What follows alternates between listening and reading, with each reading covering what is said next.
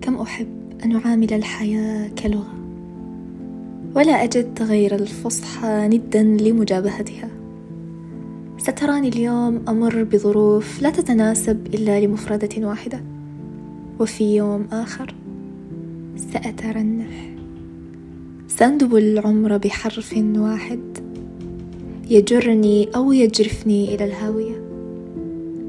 قد أضمحل قد تأكلني الكلمات عوضا عن أن تتآكل في فمي. سأصير غصتها بحت صوتها دمعت مفرداتها وأشد من ذلك.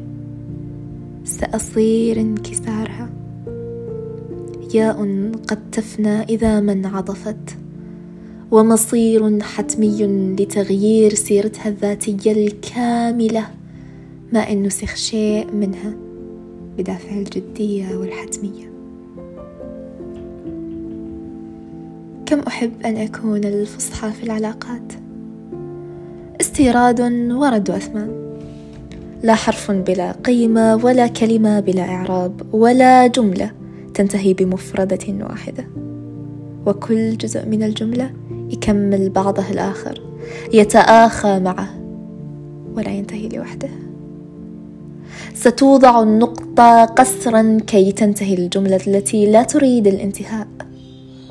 والفاصلة حاجزا بين الكلمات التي ستأبى اللغة أن تلتقي.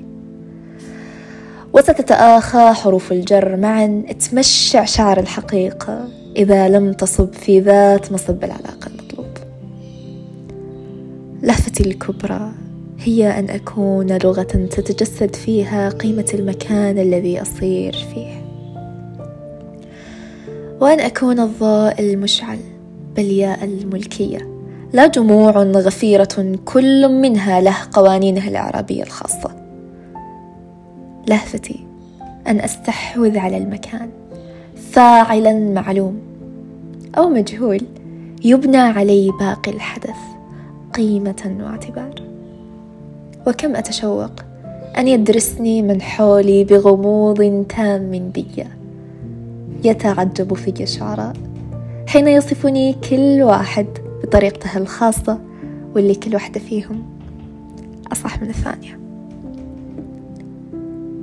وكم أتمنى أن يظن الجميع أنهم مخطئون بي. وتلحق أشواق المنشود غاية تدل الجميع على المغزى الحرفي. لكل مفردة ناقصة في كل الجمل التي قد كتبها طالب مبتدئ.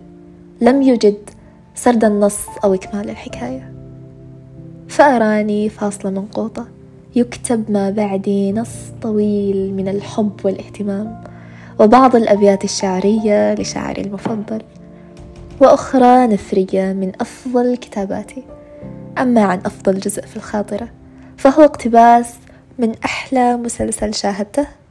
يقرأ لي بذات الصوت اللي لطالما كررت سماعه منتهيا بإعادة صياغة أغنيتي المفضلة التي قد أهديتها لمنشودي. ورد علي بها خاطرة غناء.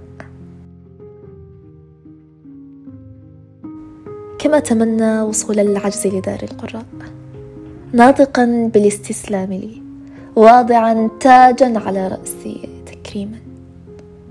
وأن ألوذ للحياة تحت منصة من التقدير الذي تواضعا أهديه من زار الطريق ولم يصل. ومن توقف في المنتصف لكوارث كثيرة صيرتها عبثيتي اللغوية أحيانا. وكم أهوى أن لا يحول بيني وبين قطاع الطرق سبيل أراهم فيه حركات أشتتها لتضيع المفردة. كانت معاكم نبراس بحليقة من بودكاست خام حيث نطلق العنان للكلمات التي ابتلعناها فتسجت وتصيرت مصيرا نعيشه ولا ندرك